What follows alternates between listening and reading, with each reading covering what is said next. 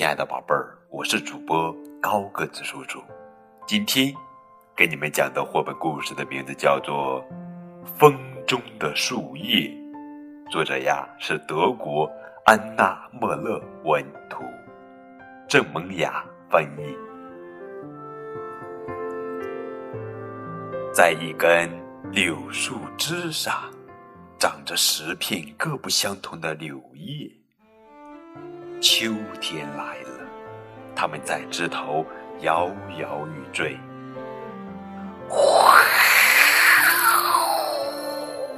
一阵风吹来，叶子们离开枝条，在空中飘飘荡荡，仿佛跳起了舞一样。第一片树叶飘落在水面上，正好挽救了一只掉进水中的蚂蚱。一只可爱的小松鼠把第二片树叶衔回了家，垫在了自己的小窝里。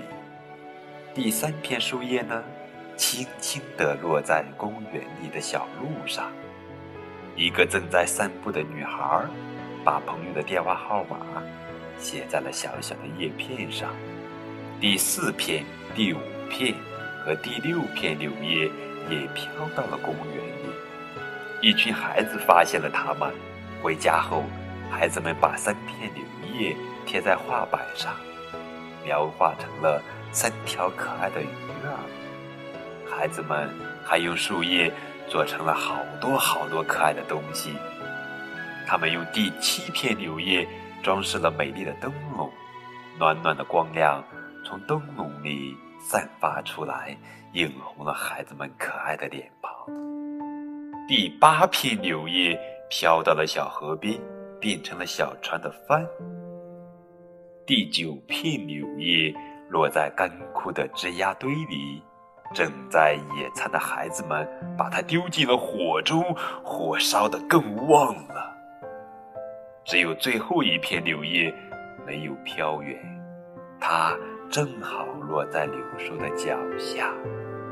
昆虫们纷纷啃着它的身体，最后一条蚯蚓把它拖进泥土中，吃了个精光。叶片变成了柳树的营养。第二年春天，柳树的根吸收了土壤中的养分。不久，树枝上又长出了十片新的柳。好了，亲爱的宝贝儿，这就是今天的绘本故事《风中的树叶》。人们习惯说，儿童就像容器，可以把许多书灌进去。